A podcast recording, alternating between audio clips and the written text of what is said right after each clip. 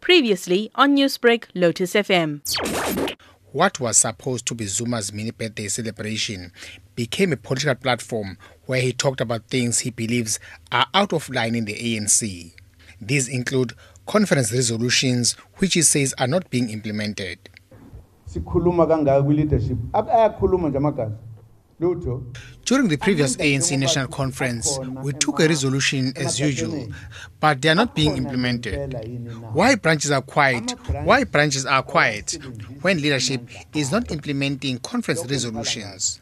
In fact, leadership must respect and be afraid of the branches because branches have the final say and they are the ones who take final decisions.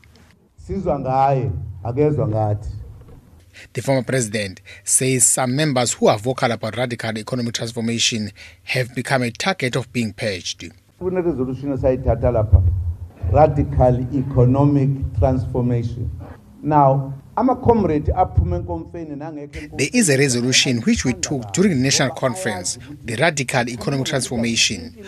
Comrades who were part of the conference and those who were not in the conference like this resolution.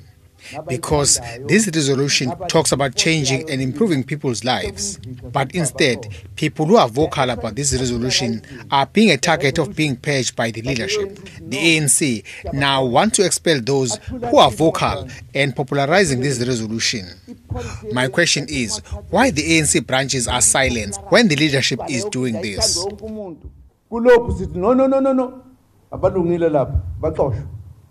Zuma also talked about problems of membership gatekeeping and buying of votes during party conferences.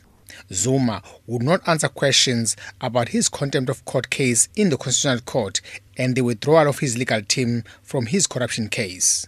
I am Vusi Makhosini in Durban.